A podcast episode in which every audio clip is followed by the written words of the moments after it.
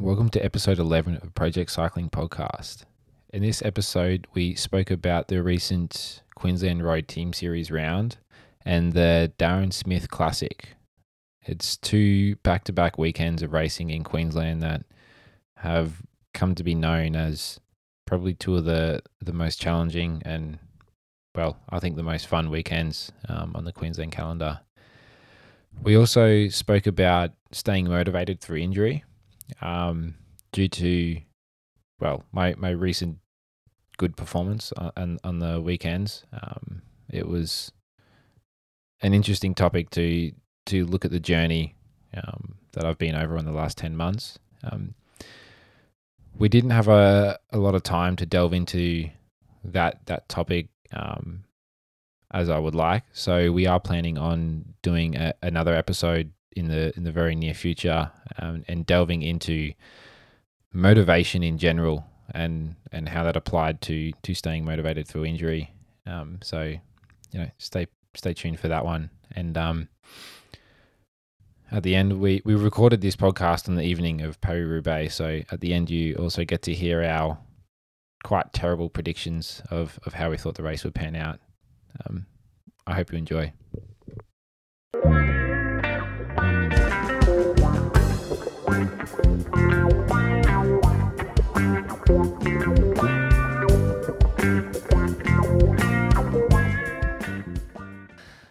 QRTS last weekend. Gympie. Yeah, that was that was a, that was a proper good weekend. That's a, actually a really good round. I haven't raced up there before. I know it's well missed not last year. There was no QRTS last year, but the year before there was no Gympie, and the year before that it was on. I think it was good um, to go there. I really enjoyed that round. Yeah, yeah. Uh, it's uh, it was, and it was good to just be back doing a weekend away of racing. Like, yeah, that's that's the kind of stuff I've missed. Yeah, and it is a you know a big weekend. You got the road race on the Saturday, and then the um, I like the hill sprints that they put in to try to bring that town atmosphere in, in the in the afternoon. I think um, it'd be good if if they go back there and they continue to grow that a bit because I think a couple of teams are not not hesitant, but you know maybe had to be sort of had a bit of a bit of pressure put on them by the race organisers to to put two people up for that for that hill sprint com- competition. But it was a pretty good atmosphere in there. I, I enjoyed it. Bit of fun. you know. Yeah, yeah. And who doesn't like racing when you know the loser gets a free beer coupon? I mean, that's all right. I would have even put my hand up if they said there's a free beer in it. You're so cheap. Yeah, yeah, I would have done it for half a beer, really. Let's be honest. but uh, no, I think it's I, th- I think it's really good. And then obviously the next day is another pretty big day with that team time trial, which is absolute junk. And then that, was, that was rubbish.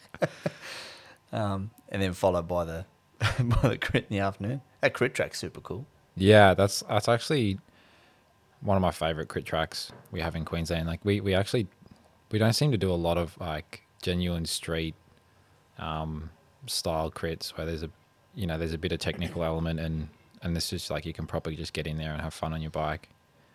Um, yeah, I think that location of it too. You know, they've they've done that. It goes around the old railway yard there, so you got the cafe and there's all that. There's a fair bit of space. Everyone's pretty spread out. They can shut that whole road off. Like it's a, just the location of it's pretty cool. And then, you know, maybe we'll pull it apart a little bit later. But you know, it's got that super fast back straight and you know, yeah, like you said, bit of bit of everything and, Yeah, and yeah. genuine street crit. That's I- awesome. I didn't do a recon of the course, almost ploughed into the traffic island on that first lap where you come under the bridge. I'm like, why is everyone moving? They're, they're, they're, they're making way for me. yeah, they hear me coming. Must be because they're yelling on your right. So, keep left. um, yeah, so how'd you go in the, you want to pull the elite?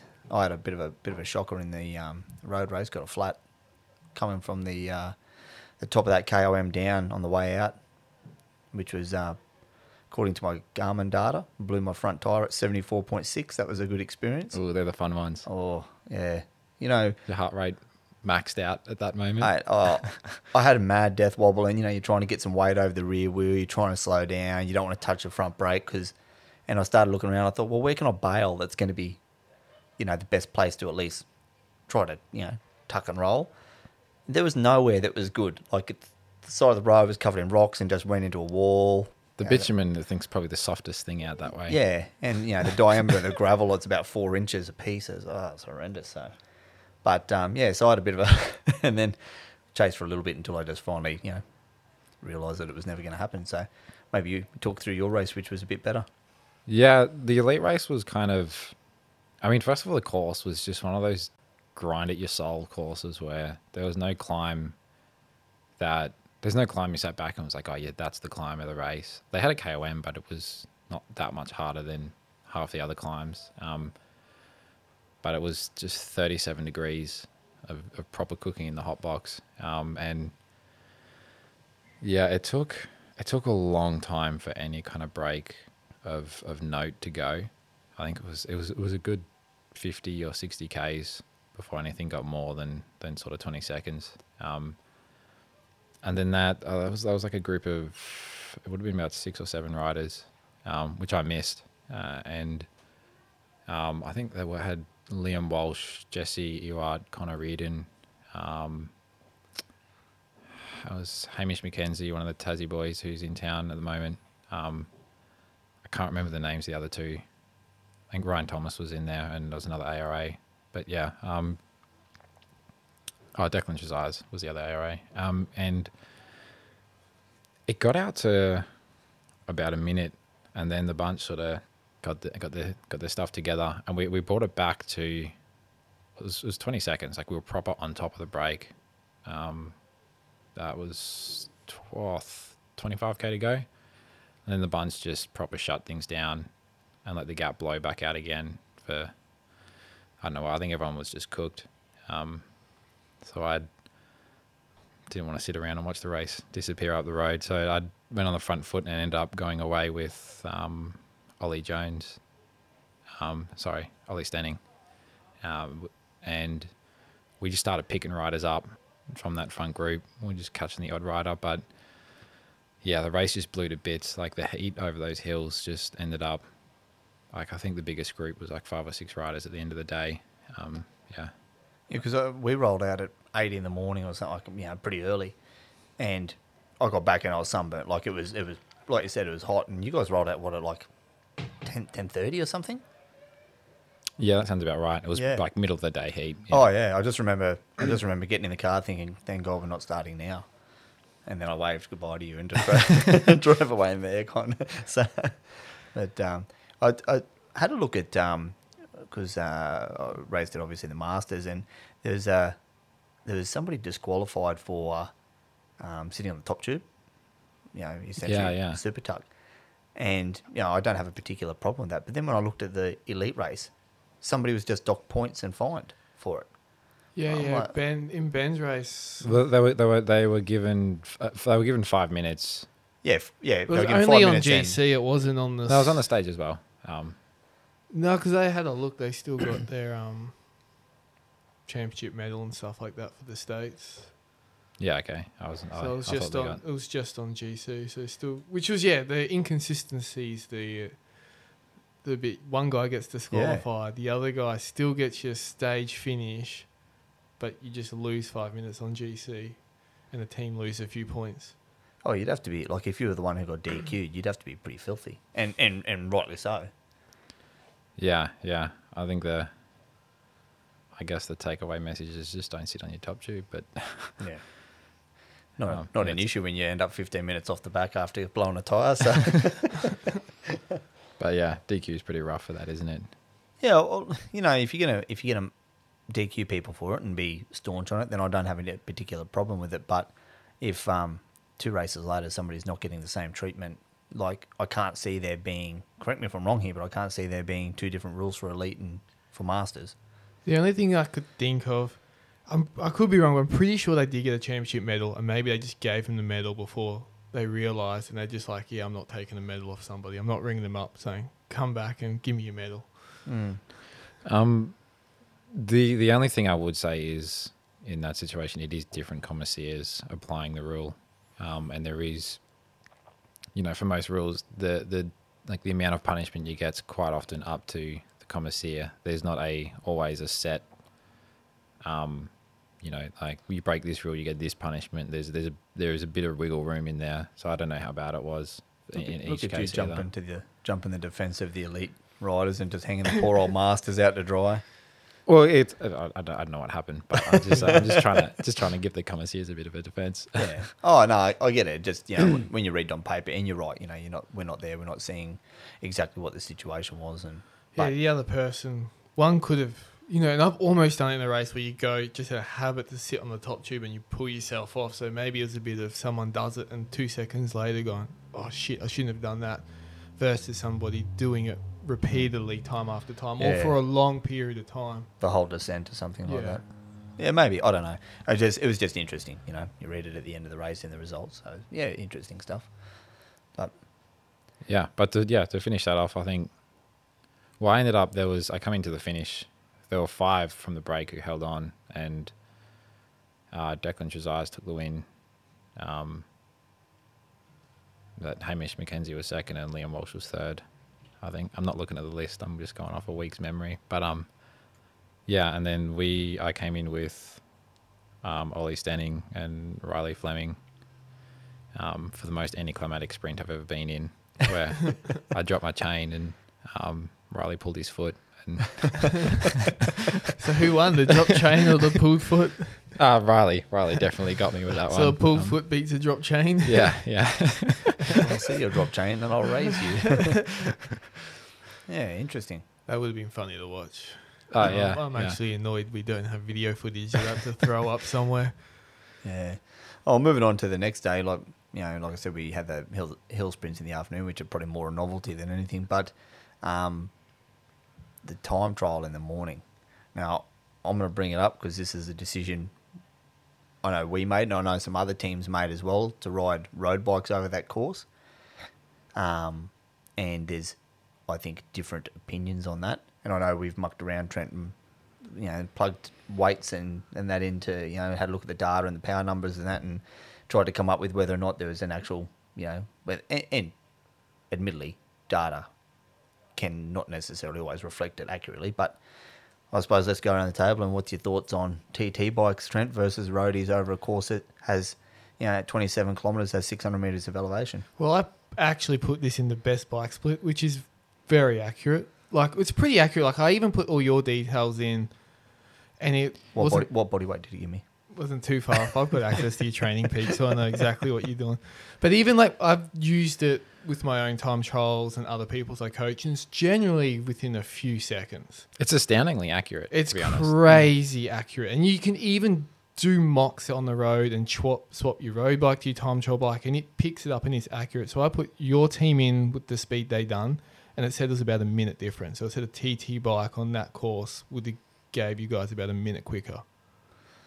So Yeah. based on that, I would say TT bike hands down, and you might lose like. What weight doesn't make that much of a difference of the TT bike, and that's really all you're gonna lose because I'm assuming you're probably gonna be climbing in the hoods anyway.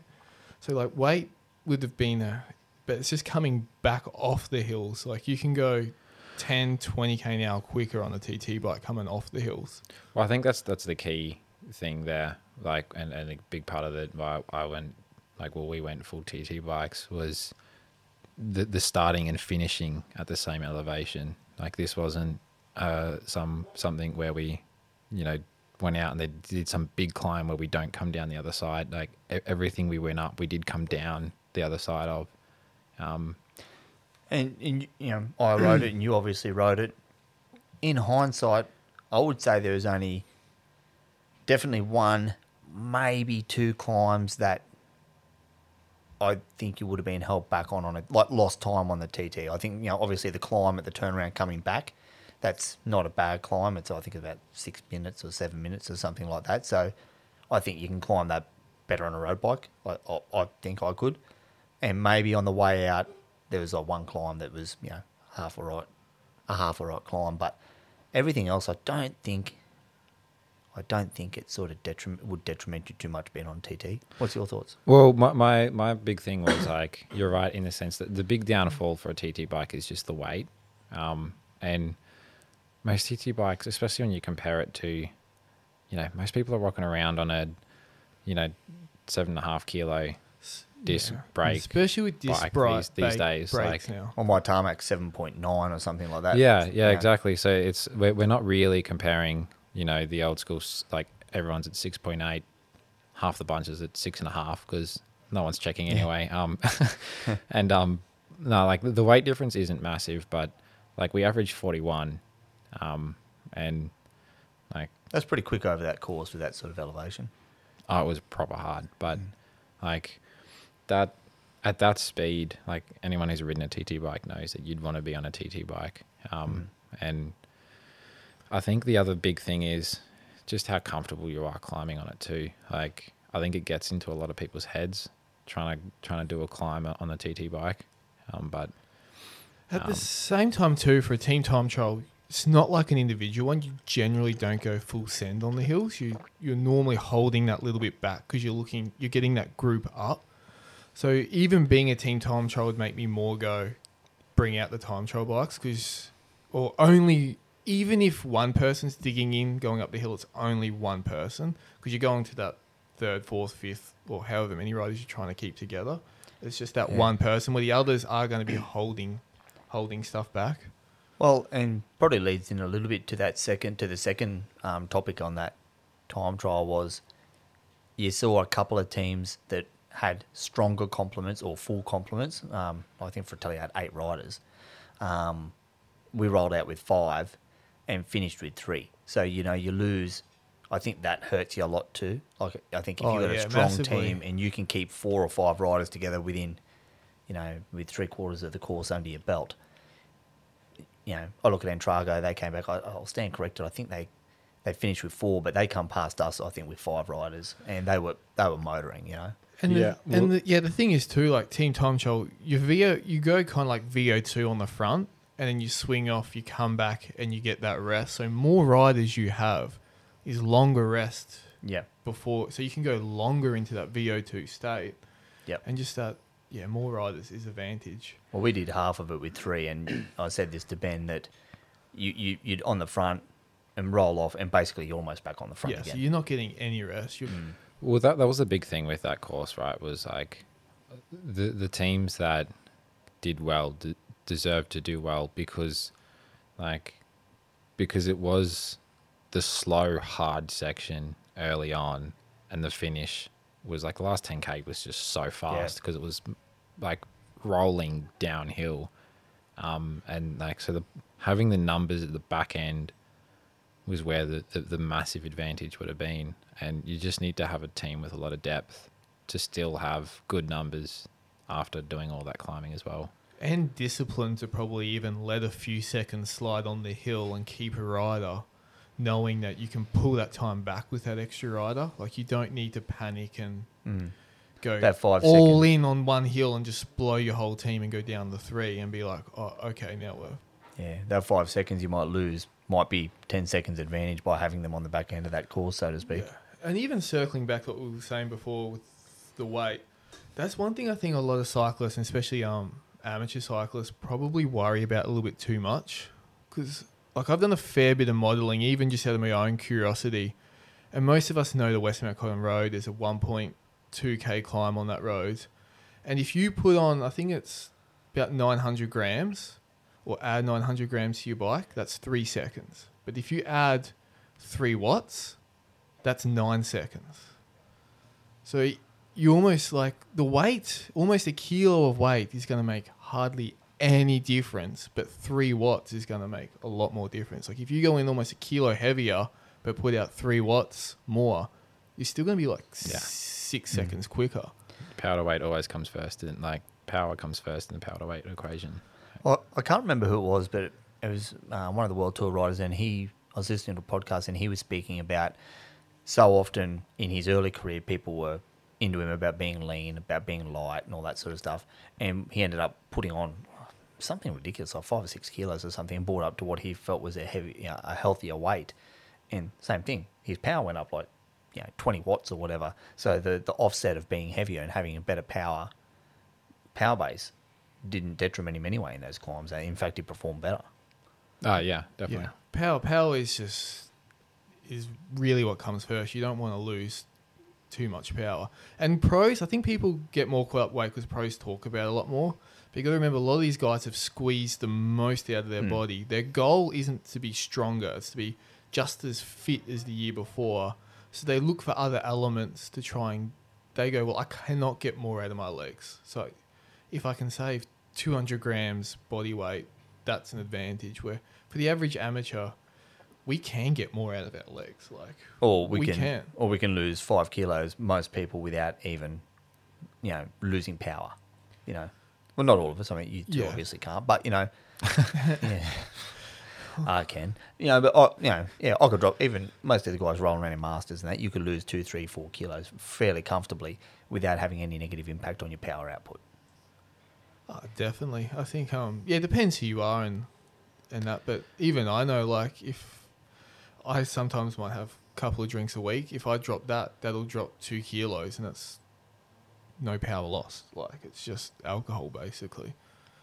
Yeah, I think I, I, I'm I'm never, to be honest, I'm never a big fan of comparing like using the pros. Like this is what the pros do, so amateurs should do it because like yes, there's a lot that you can learn from the pros. Like it's but not everything they're doing translates to like you're talking three week grand tours with the best in the world, doing like hour long mountain climbs and then to like one to one and a half hour races up what's generally relatively like a lot smaller climbs. Like there is some things that like the basics do translate across a lot but um yeah like Almost everything they're doing is different to us, like riding wise and race wise, training wise, rest wise. yeah yeah like You're there not comparing apples and apples. nah nah We both got bikes. Let's leave it at that. yeah. Um, So TT bikes it is. Two two votes for TT bike, one vote for road bike. yeah. Uh, hey, I didn't. I didn't. vote. I'm just. It's you, you rode a road bike. That's your vote. Your vote's locked in.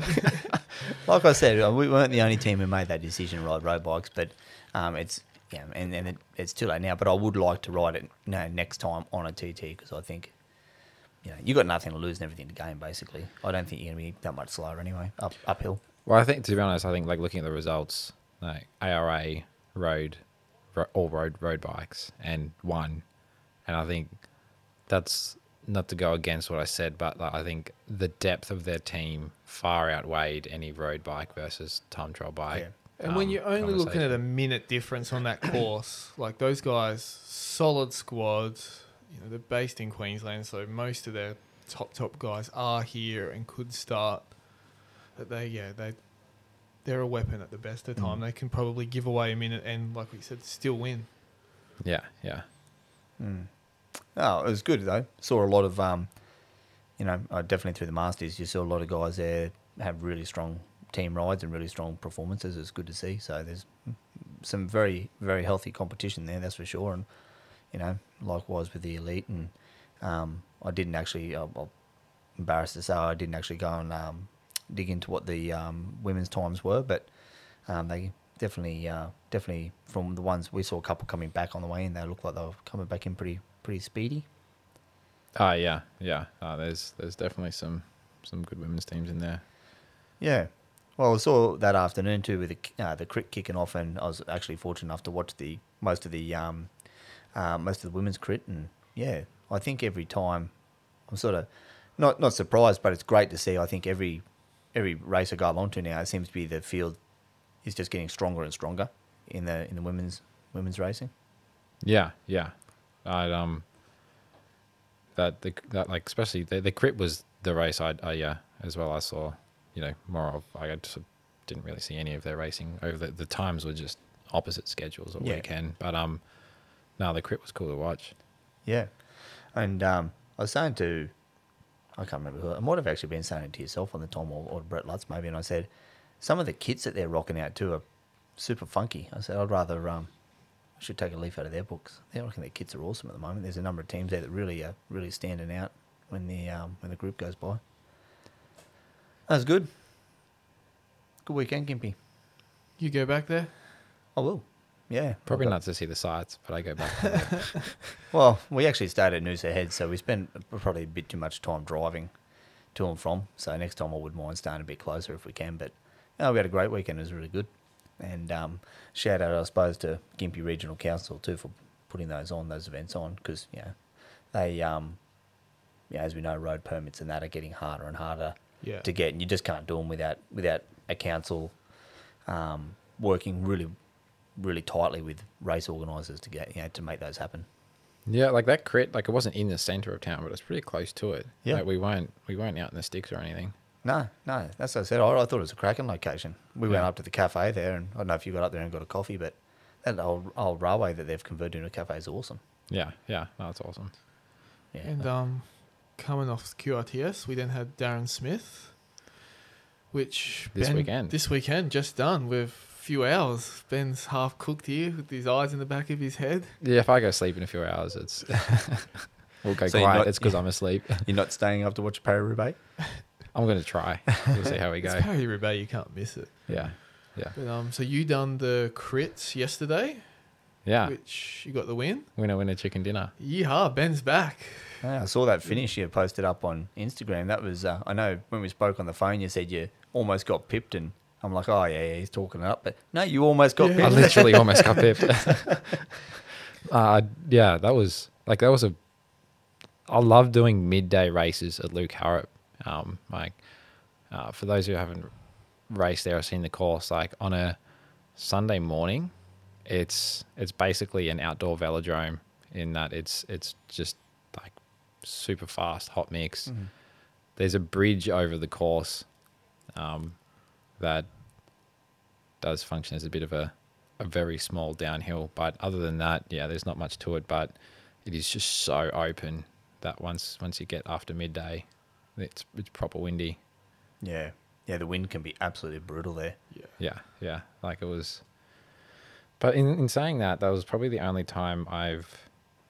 I think that's the only time I've ever done a windy race there, and the breakaway, like the race, just wasn't decimated. Um, by a breakaway, so um, it was, yeah, it was fun, and So it was windy.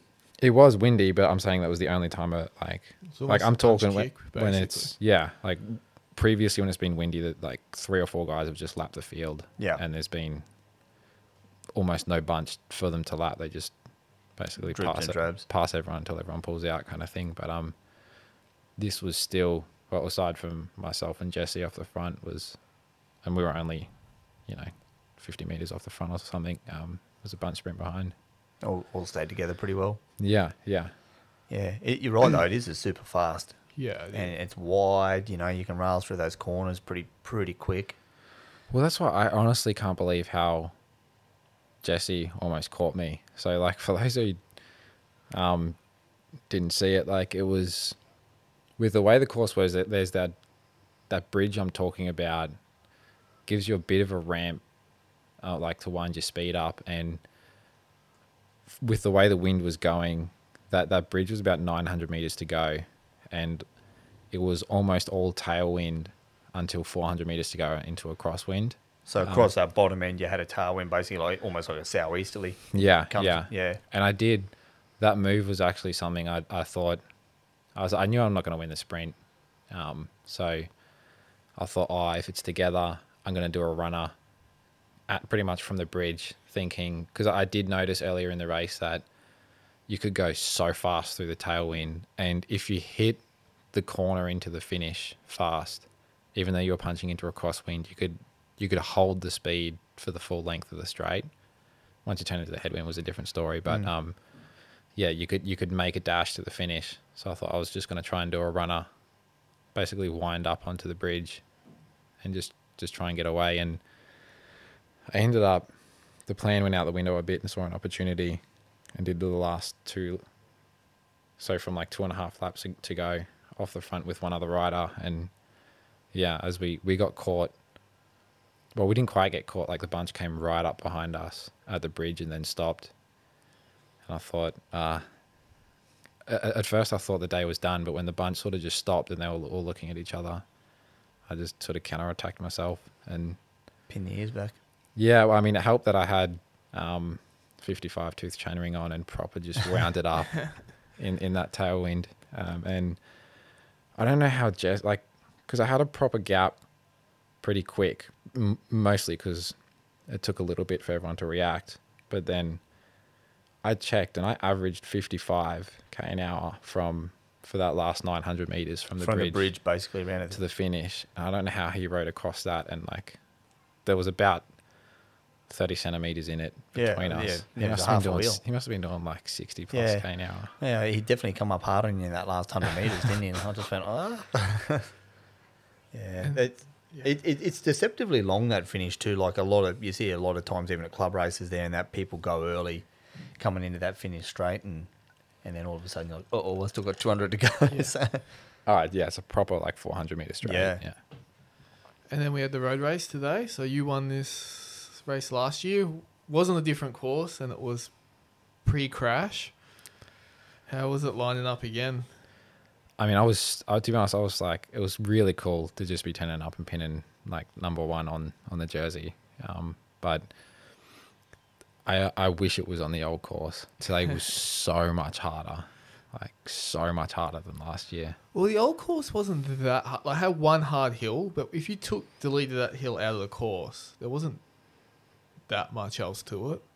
Like, there's a few Yeah, little fair, yeah. rollers, like, but yeah, this this one was just kind of like it's been a little, I think over ten years since I raced on the course. I didn't do today, but um, it's just by memory, it's just up and down the whole way. There's no, you don't really get much flat or rest. Yeah, pretty much. And like I think what made today worse was it was another hot one. It's been cool again all week and then just rammed up again into the weekend. So it was I think my Garmin said it was like 35 or something on the start and it was also it was windy again. So the only bit of flat on the course was into a proper crosswind. Um, so there's just there was just no there was no easy road or hiding or anything today. well, well, t- tell the uh, tell the lovely listeners your power data for the first couple of hours.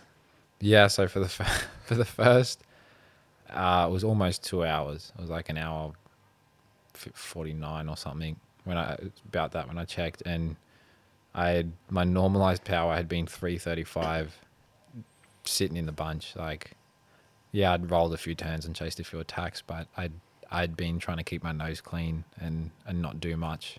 Like there were guys who had been in the break and doing doing it much harder than me. You'd hate to think what their what their numbers were. Oh yeah, yeah. It's crazy. yeah like it was it was just such a hard day. Like it just felt like it was there was no moment where you could just go ah yeah we're we're to chill out now. And yeah and and like it was it was 130k and it was at the 70k mark i was cramping up thinking oh this is a long way to go to to be cramping now.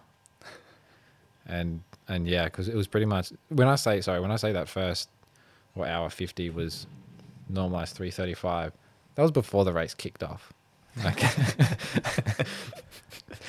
What are the what are the roads like out there too? it's just potholes. I don't they i don't think there is any bitumen. It's just a series of potholes.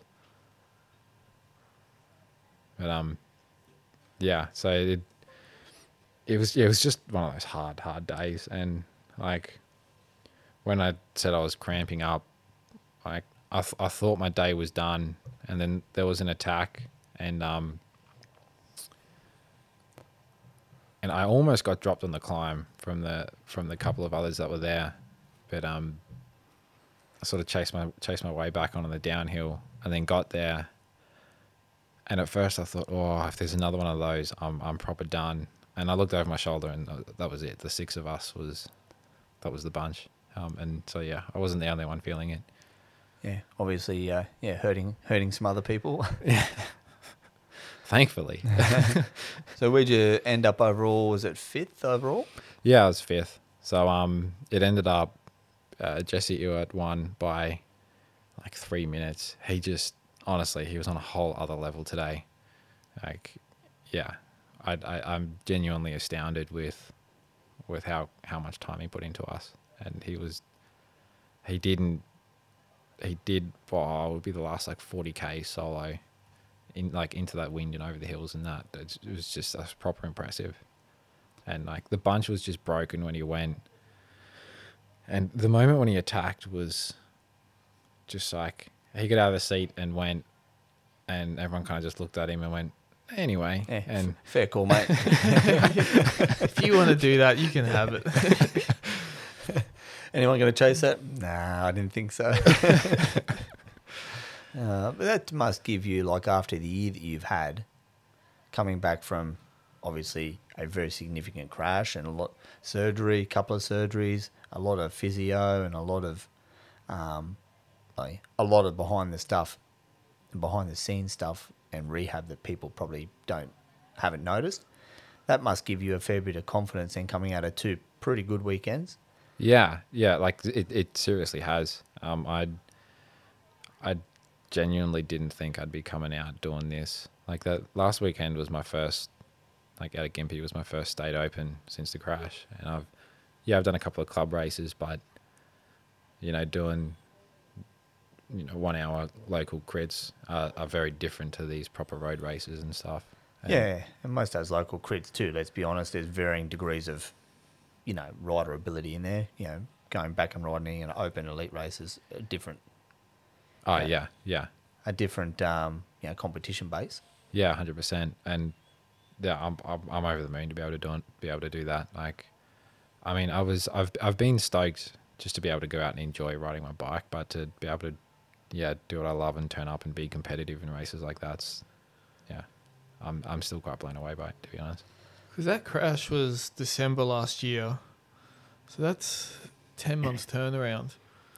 And how's the injury going? Because I think last time I was, we were talking about it, it's still, you still got a bit of a hole in the bone. And Yeah, so it's like I, I broke two. So I broke my kneecap um, and my tibia, and the kneecap's pretty good now. Like that's there's there's a chance of some long term consequences from it, things like arthritis and that, and it clicks every now and then. But for the most part, my knee's pretty good. Um, the the tibia is a very different story. It's still well, still three pieces. Um, it is starting to heal. I had an X-ray just the other week, and there is, you know, the promising signs that you want to see are there, but it, it's still very much being held together um, by the rod that's in there. Does that make you, do you, do you ever think about that when you're racing? Does it ever cross your mind? Especially in a race like Darren Smith where they do mix grades and abilities. Um, it it does a little bit, but not too much. In like, I am aware that if I crash, I'm still like I'm still pretty vulnerable to damage. Um, but it's. I mean, I, I like to think that the upside is there's a rod in there holding things together. So It's reinforced, mate. It's reinforced. Talk about the kneecap. I mean, they're like your tonsils. You don't really need them. Science, bro. Like, yeah, even like that's one thing I didn't love about that Darren Smith race last year. It's just like I know that this year's a little bit better. They separated a bit more because last year they put three different abilities in one group. Mm. But because everyone's a bit different, like you're either some people and they start abusing you because you're getting too close, and you're like, well, if I can ride between you, it's that's not cl- that's all right. Then you get like the A graders are going up the B graders because they're not riding close enough. Like get closer so I can move up on the inside. Like it's Yeah, that wasn't. I mean, it was smaller this year because, like, yeah, it was just two grades together. Um, um, but to be honest, it wasn't a problem because it was so hard that it was like it was down to fifteen guys pretty quick. Yeah, no, I think that was a bit more of the problem with the old course as well, because there was only one kind of two minute hard section, and then the rest was easy per lap. So it's like everyone knew the the lower grades were like, oh, I want to start the front, and then the A grades like, well, I don't want to get caught behind you. So just coming into that hill like on the old course, just yelling and screaming at each other every lap, kind of. You go to the back, you go to the front. Yeah, and there, were- there were just a few like downhill tight corners and stuff on the old course where this one, this one was is pretty safe. Right? I mean, the only thing you had to watch out for were the enormous potholes that Yeah, would pop up, but they were the um, Gold Coast Club were, were really good with, you know, painting on the road and making them pretty easy to spot. It's good to see they're really trying to turn that event around and bring. Because when I used to like when they first, when I first remember that event was kind of just like an endurance crit at Nerang. So when I'd done it, the first few times it was just like hundred minutes around the ring or something sh- in forty degree heat, something stupid like that. Where it is really good how they're trying to make it into a a long, tough, hard Mm. road race.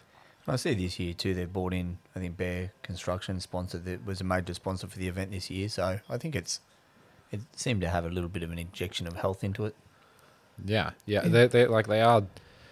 I mean, it was it was kind of ruined a bit their their plans by the border closures and everything. But the original plan was for it to be tagged on the back of a string of NRS races as well. So, you know, with the aim that a few of the teams would hang around. Um, Bolster those numbers in the. yeah, yeah.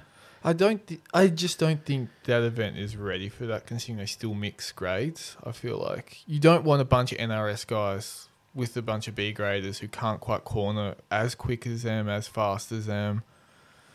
And even from that flip side, there is that bit of a development barrier because that, you know, what do we say, 17 to 28, 30 categories where most people do quit the sport.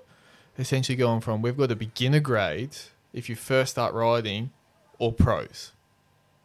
There's nothing in the middle by doing what they do. So, I mean, it'd be good if they can do that, but I think their priority probably moving forward would be just get a, a great local event, get all the grades catered for properly, and then bring in Yeah, even more point. pros. I suppose though you bring in another 15, 20 NRS riders, let's say. Then really you're probably looking at having the numbers as splintering off Elite A by itself anyway at that at that level. You'd like to well you'd like You'd to think hope so. so. Because I think there was what 30 was 35, 35 there. Yeah. So you add another 20 on top of that. You know, that should be a solo standalone start. There's no reason to have to mix grades at that those numbers, I wouldn't imagine. Yeah, to be honest, I think even with the numbers they've got now, they could just about separate the races. They could, and like B grade is low there, and Masters B is low there, but that's just low because they mix it. Well, I Um, did actually spoke to um, one of the boys who races Masters A today, and one of his comments about it was on the back of mixing grades. He says, "A, it was a really hard race, like as you've already alluded to." He said, "Made harder though by the fact that you've got B graders dropping wheels in front, and you then have to have all those surges to come around and fill those gaps all the time. So Yeah. constantly, if you do that twenty times during a race, has an impact on has an impact on you as well." Well, and that probably would have happened in Ben's race. I'm sure there might have been one or two A graders caught out just because they got caught behind four B graders going backwards at, at times. Yeah, there was, but I also I felt like there was also a good point there where the the difference between some of the good B graders and A isn't isn't that big either. Like, Pretty small. yeah, well, there's one of the B graders was just about hopping on the podium in the A. He was, he- Yeah. When you're yelling at him, you know, are you sure you're in the right grade? oh, we were giving him so much shit in the, on the last lap. you have no right to be here. I mean, and that's one thing I guess that mixing grades does highlight, and you always get the few people that shouldn't be in a grade, and even like I've because I've over the last few years have stepped back to B grade, and there's definitely guys I look in there going like, I see the amount of work that they're doing, and I'm like, if you can do like 75% of work and still win a race, like you are probably in the wrong grade. It's a hard one though because It's a big jump. it's a big jump Yeah. from B to A. Mm. Like, Oh, definitely. Like the elite men don't have enough grades, and I think that is probably one of the underlining reasons why it's most people drop off and don't stay th- through those grades. I mean, I know they're at that age too where people like in your teenagers and early twenties, people kind of discovering themselves and what they want to do with life.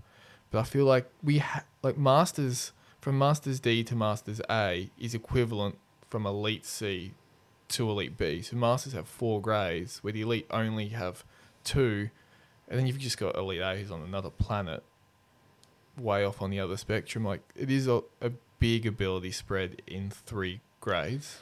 Well, I think in elite, you even even from elite C to elite B, is still a pretty decent Oh, jump. it's massive. Like you there's, know, there's guys in elite C I know that are equivalent to masters D riders. I know Mm. when they do club races on Gold Coast Mars and stuff, they're on the same par as masters D. And then you got guys in elite B who are putting out some pretty solid numbers and well, well, what is it now? Forty-five to race Masters D. So if you're not forty-five, you've got to race elite C, don't you? yeah, yeah. If you're, it might even be fifty. I think now. No, I I, think, th- I think it's forty-five, and I think Masters C was forty. yeah, and this might be. Yeah. So, you know, that, that, that changing did flatten out some of those, you know, move. It, it did result in some movement through those grades, I reckon. Push some people back who were previously racing Masters D, and that pushed them back into Elite C. yeah, C. well, some did go from Masters D to Elite C, yeah. which um, But, oh, it, it it's not up Is to us to fix the grading problem. To be honest, I think to go back to today's race, though, I think to a certain extent the grading system became quite irrelevant given the course was catered to about five riders in every each race. And, and I, I saw that when I looked at the times, with the exception of Elite C, they had a, a fair bunch finish, but it seemed to be just about every other grade just got decimated and came across in like, you know, one or two riders, then two minutes back, three minutes back, four minutes back. And I think part of that for Elite C was they were the first ones out, so it wasn't as hot when they left. They probably only had last 30 Ks in the heat, where they would have got a fair chunk of the racing under their belt before they really started to struggle. And heat takes a massive, massive, Huge. like, you, you literally knock a fair chunk of off your FTP off of what mm. you're actually capable of. I think it's good though if you're a rider who doesn't mind riding in the heat. Like, to be honest, I actually don't mind riding in the heat. It's maybe from living up north for so long or whatever. You know, it doesn't particularly worry me. I'm not saying it doesn't have an effect on performance because you know it affects everyone's performance. But some people, like the cold, genuinely hate riding in the heat. Re- you know, regardless of whether or not it's an easy ride or a hard ride or whatever. They just, you know, I hate. I don't hate, but I'm. We've discussed. I'm not a fan of the cold. Some people just hate riding in the heat. Yeah, and you can train that too, though. Heat like heat adaptation training does work, and Yeah, that sounds like fun. Well, you, you, you're a shift worker. You do it all the time. But um, there's even studies suggesting that if you're not racing at altitude training, that and and racing in hot weather, potentially heat adaptation is better for you than than bothering with altitude training. I know there's a fair bit of that. excuse me. Um, a fair few of those athletes coming into Tokyo did quite a bit of heat training and um, you know, with the anticipation of not only the heat but the humidity as well. yeah, well, that's that's a big thing. Like you, when you're doing heat training, you, you do want to be training for the kind of heat you're going to be getting because humidity is, is a pretty big factor. And I think that was something that, especially when you're looking at a lot of the European pros or even the, you know, ones from countries that are humid, but they basically live in Europe now. Um, yeah, getting back into some of that humidity action is, is pretty important. Yeah. Yeah, riding in humidity is brutal. Like, just feels like nothing evaporates off you, you know? It feels like you can't dissipate that heat. Just feels like everything hangs on you the whole time. That's how I feel when I'm riding it anyway, you know? Yeah, yeah. Like I don't. I'm I'm one of those people who's not a big fan of the heat. Um, but today I don't mind today because it was it, yeah it wasn't humid. It was just Mm, hot. bit dry. Yeah. See, I used to love it more. Like when Yeah, I was when I was racing A like A grade, most of my big results came on hot days. But then when I do think about it, I didn't work in aircon. I didn't have aircon at home. I did do a lot of rides during the middle of the day. So it's just probably because I was just stupid and used to it. Now I have an aircon house. I work in aircon. I don't I'm- ride after 7 a.m. Yeah, and I'm and I'm soft. So if I'm doing the shift work, I go into the spare bedroom, crank the aircon to 17 degrees, and do my training ride. And You need to be like me, mate. You need your, your Zwift set up in the shed with one $25 Kmart pedestal fan, mop bucket at the ready for when you're done. yeah. Oh, Well, like, a, to be fair, today was. I, I there was a point there today where I wasn't sure whether it was just that hot or whether I died and gone to hell at one point in the race because we were riding through like forest, um, like bushfires there Ah. in the race as well. It was, proper toasty up, up, yeah, just just past the finish. yeah, well, I made the throwaway comment the other day. Oh, I wish I was racing, but after you've given a recap of the race, I'm probably pretty glad I was working today. save the annual leave day for another day. That's right. Well, we got um, a couple of uh, QRTS um, round on the 16th and 17th. So that's not this weekend, coming next weekend, I think. I think so. Is that that rescheduled one? yeah, I, I don't think anything's um, advertised yet, but I was talking to Ben Manson the other day, and he seems to think there's going to be a time trial up Mount Mee, individual time trial. Yeah, to be honest, I'm. I only heard that there was even a rescheduled round this morning. I haven't heard anything else about it. Finger on the pulse again. Yep. Yep.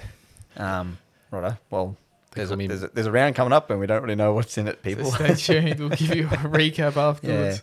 Well, he said, yeah, he heard that um, that it's meant to be a ITT and a road race, very similar to um, the first round at Ellenbar there. Yeah, okay. Um, but yeah, that's very very loose details. But um, yeah, I did wasn't overly impressed with the ITT up Mount Mee. oh yeah. I'm gonna do the old training in the sauna wrapped up in glad wrap for the wearing a black garbage bag for the next, next two weeks. Um, Don't, Yeah. We don't recommend that. that is not a Oz Cycle Coaching endorsed. don't don't Or try project. that at home. Yeah. um, and then after that, we've got Tour de Valley coming up, so which is a shortened Tour de Valley course this year, Yep. down from 72 to 50 ish, just over 50. Yeah, I think it's 54 or something. Yeah. Yeah, so that's a fair whack of. You know, you're looking at me, man. Uh, for people who don't know, Trent's got a team and Ben's got a team together, and I'm on the rogue team going up against them. You heard it here, folks. I think we can pip them this year. No, you're dreaming. Yeah. And I, I got no words. On. My So- jaw's on the floor with that comment. Now, can we just go back and I strongly recommend road bikes for a course like yeah, Yes. I've actually been talking the Put road the bikes best up bike to him. I was splits. like, Let's use the CSC. I've been telling Damo all week. I'm like, we'll use the CSC science on this one. Road bikes, alloy wheels. I, I no, look, I think it's even a single speed course. That's it could be done. mountain bike. I had, had to get the mountain bike out. yeah. Well, those landslides that are coming through short in the course, some of the mud is on the road. So CSC might want to invest Well, in some, you know what? You some can throw all the smack you want, but you very well may be eating your words by the end of Tour de Valley. But um, yeah, that's so that that's you know that's always a great a great team event too because you know with the handicaps as well, you got the the states. Um, you know, it's normally a pretty good pretty good day Tour de Valley. Yeah, yeah, definitely. Um, you guys did all right there last time as well, didn't you? You won the states Third. I third. Why are we even talking about it? we um that was, we don't talk about that event. that, that was that was an absolute disaster. What, what, what happened on that day, Trent? What were you riding? I think we all finished. Tricycle. By, I think we all finished by ourselves that day. I, know, I think we started off. Four of us rode out. We had a one rogue rogue wolf, which you have inherited this year. So that's um, he took off and he finished by himself down the road. I dropped my chain and nobody thought to wait. So we had one guy finish who you've got. So keep him, and then um two, and then me. I've already expressed my. Uh, I've expressed my concerns about this one, but it's all good. No, it's going to be a good day. Um, so yeah, that's a couple coming up. So another round of QRTS with who knows what, and then Tour de Valley, and there's not a heap of racing left this year though. No, that's we're we're very much winding into there Mm. into the end of the year. Like the the original plan was for a, there to be a wicked summer of racing, like for the NRS guys, um, but that's dried up pretty quick. Well, I'll see you next year too. I think the Jayco Herald Sun's been canned. Cadel Evans r- race has been canned now. They were both early next year, weren't they? Yeah, yeah. Um, Tour Down Under's still still going to be on, but it's going to be on the more domestic. I'm sorry, it's going to be more the domestic sort of race, um, like it was last year. Nationals is our only sort of hope of still, still, sorry, still going fully ahead, and um, You talking about nationals up Sunny Coast, or I like the Elite elite, nation- elite yeah, nationals yeah. in Ballarat. Um, because I th- think Masters Nationals is meant to be up Sunny Coast in like November or something. But I think, First, like f- the first of December is. yeah, It was meant to be on this week. This week coming, so it's meant to start. I think it was meant to be on Friday. that. It's meant to start Friday now. Oh, was it? I thought I thought they slipped in that another QRTS round on the 16th and 17th. No, no, it's meant to. be. It's meant to start Friday coming, but they, I don't know. They they reckon they tried to move it back, hoping borders would open. I can't see that up. Which kind of, if you listen to, if you listen to anything that the premier is saying, it's not going to happen. Oh, look, there hasn't been any So relaxation in, or there hasn't been any easing off of numbers coming through from down south, as in like other states. You know, Victoria, what two days ago had fourteen hundred, their highest day ever, or whatever it is, and I just can't see them hitting the vaccination rates they want by then, and and opening up the borders. I, you know, I think what's Queensland sitting at about sixty five percent vaccination rate, and they saying eighty. I saw in the paper today. I think we're in the seventies now for first dose, Mm. but there's still it's still a lot. I think it's like only by memory thirty to forty percent fully vaccinated. Yeah, So that yeah. that second dose is quite quite far behind. I'd love to think it's open, but I, I spoke to quite a few people, especially over last weekend up at Gympie. As, uh, uh, quite a lot of people, and uh, Masters came, Masters Nationals came up a bit, and uh, I know a lot of those guys aren't really training for it. Yeah, they're not. I think it'll not be optimistic. on. I think it'll be on. I think it would probably be m- limited affair though, kind of like with this, the um, see what is it, um, cyclocross nationals that's going to go ahead. It'll be just, you know, no Sydney, no Melbourne. Yeah, I mean, well, that makes sense, man. That's only fifty percent of our national population. You know, so you should you should still have a nationals event, shouldn't you? Well, that was On the Queensland national champion. well. Peter Mullins was actually going had a lot to say about that because she's was the is the champion, saying because she can't defend her title, saying it should be postponed. But then the flip side of the argument was is she's already been a national champion for two years because it's been postponed, postponed. Mm. That you can't like. We, do we just run it rather than have the same national champion for three years? So it's a tough call to make. It's I can see both sides of the argument.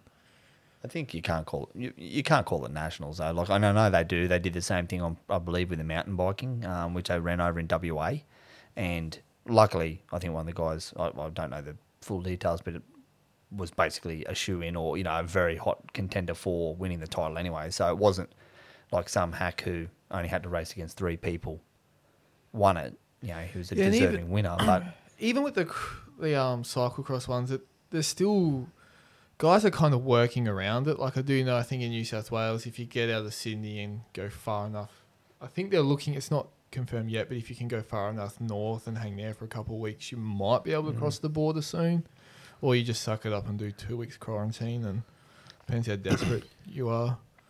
I'll probably just uh, be a little bit of watch this space. But um, at the moment, it's penciled in, so and pending it changing.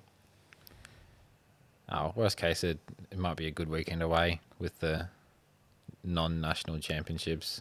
Um, The non-national nationals. Well, if Yeah. they if they postpone it again, I'm four weeks off the current date from being masters. So if, if they push it back a little bit longer, I think I can see some greys coming out. oh, there's heaps of greys, man. I've got to deal with Damo trying to run this podcast, and it's just sending me loop de loop. I had more hair than before we started. Too. Moving on. One thing I did want to ask you, Ben, is how did you stay motivated and positive with the injury, coming back, training? Was there any moment where you just like bicycle market and put my bike on there? Yeah, there were heaps. Um, no, like I think, like relatively speaking, I was pretty motivated. Um, but I think the motivation wasn't crazy high to be back racing the whole time. Um, I I do genuinely and always have loved riding my bike, and I was I was pretty keen on getting back and doing that. But to be honest, for the the first three to four months, um, like it was such a, I guess, debil- debilitating um, injury that the motivation for a long time was just to try and get some normality back in my life. Like, um, you know, when you can't walk properly, and you know, every every every time I leave the house, it's like I can't go there. There's there's a lot of stairs, or, I can't go there because my wheelchair won't. Um, it's just a pain with, with the wheelchair or that kind of thing. And it was my biggest motivator was just to get away from that. Was for this thing to not be an ongoing daily chore. Yeah. Um, so and it was coincidence in the sense, like a good coincidence that because it was a knee injury, the the physios and surgeons were very much wanted to be on the bike anyway, whether I was a cyclist or not, um, just because it's so good for knee rehab. Um, but I guess was the the big part was just trying to trying to stay like it's hard to say how I stayed motivated because it was it was pretty tough there for a long time. Um, but I guess was it was acknowledging the fact that getting away from hobbling around and just having some kind of normal life was the time that took was very much dependent on how much work I put in. Um, and yeah, like I was just I was putting a lot of work in there. Like there was a point there for a month where I had a sort of a physio routine where I was doing like stretches and I wouldn't really call them they were like mini strength exercises, um, but they were more like knee movement stuff. Um, and then hopping on the bike and doing ten minutes on the bike with my little eighty mil cranks and but um it was a it was about a forty five minute routine all up and I was doing that six times a day and that was yeah pretty busy. Mm. That's when you had your little Strava rides, you know, 1.01 kilometers. I'm like, oh, it's back on. Yeah. I mean, it was pretty admirable to watch how much you did push forward. And I remember you had, I don't even know what they're called. It's like they sell them, that, I don't really think they do anything, but you put them under your desk and you pedal. yeah, my little granny bike. Your granny bike, I think the first time it took you like five or 10 minutes just to do one revolution. And then you're like exhausted because it's like a lot of back, forward, back, forwards, backwards, forwards. Yeah, that was so that was step one. So um like for the first eight weeks I was just in a in a leg brace and just couldn't really do much. Um there was a little kind of half assed hip stuff I could do, but there wasn't a whole lot um there. But once I was out of that, yeah, step one was it's sort of just it's basically a little A frame with a set of cranks on it that just sit on the floor. Um I just put up against the wall and rotate my knee backwards and forwards, doing half pedal strokes, and just eventually like just trying to work up to being able to bend my knee enough to do a pedal stroke. And that was so I was doing like my routine and then ten minutes on that, um, for for quite a while, and then I had uh, mate machine up a set of eighty mil cranks, so I could jump on the wind trainer and and move to that when I was yeah had a bit more movement. I think from the uh, outside looking in, oh, there's a lot of a lot of times when you're back on the bike and back on the road, and you know they were pretty tentative those first, you know, however many weeks or months it was that you were back riding. But we'd go for a ride and you go, oh, you want to chuck a ridey here? Oh, I can't. It's too big a hill. I can't get up and crank up that hill yet. You know, like, you know, you could tell that that was frustrating you, and I think when we got to that point where you go for a ride and you could ride wherever you wanted again, no matter, you know, you didn't have to worry about the terrain. I noticed that you really kicked back into not not not getting your mojo back, but I know I thought I saw a bit of a change in you, like a bit of a I'm finally there almost. Yeah, that was like that was a pretty big change for me, like mentally. Was Mm. that was when I felt like I'd kind of ticked into what I was talking about, where like it was because that was after my second operation when that that change sort of happened was, and it was it was both on and off the bike. The fact that I could, like you said, even though I was riding outside prior to the second surgery, was yeah, like I I I mean, I love riding my bike for that sense of freedom, right? And it's pretty restricting to be like mapping my ride out before I go home to mm. before I leave home. Sorry to to avoid all the hills, and I can't go here, I can't go there. I got to be careful what I do, just because I just couldn't handle any high power or anything. Um, but then I went from that to just being able to ride without feeling restricted. I can just go and have fun and enjoy riding my bike, and the same as like I can, you know, leave the house, go on a date with my girlfriend, um, and that kind of thing, and not feel restricted. That was yeah, that was pretty cool. You, good. s- you say that, but I still remember one time, and I think you only were on the wind trainer. It was like your third ride or something. And I come over, and I'm like, "What are you doing?" And you're like, "Oh, you know, going hard for a bit, then easy for a bit, then hard for a bit." I'm like, "Like efforts. You got hard for 20 minutes, and then easy for a couple of minutes." You're like, "Yeah." you just give me this grin. You're like, "Yeah." Then, hundred percent. I was doing efforts. I'm like, these are like T2 efforts. and then I just hear mum blowing up. it's just like, oh shit. Don't break your knee again. No, but it, you know what? I know I mentioned it a bit earlier too, and it's been quite. You know, I've enjoyed it as mate, I suppose, seeing the all the hard work you have put in, and you know others around you closer than I am have seen you, you know, seen you even struggle more with it and work harder at it and show that tenacity and that. But so many people just see you rocking back up at a race now and being back on the bike, and oh, good to see you back on the bike, Ben, and good to see you back at the pointy end and things like that. But everyone knows you do hard work, but they probably don't appreciate how how much you did dig in, and and other people who have come back from it, you know, have experienced this and probably done the same thing too. But it's been really great to see, and um, you know, I suppose you should be pretty proud of yourself for for that journey back in the time frame that you come back. I reckon. Yeah, no, I, definitely am pretty proud. Like, and I mean, like, a what you said is it's been genuinely overwhelming how many people have, have come up and, and and said something to me. It's been, yeah, it's it's been really really cool. Um, and I honestly I didn't think I'd be stepping into, you know, my f- first couple weekends of state opens and being competitive.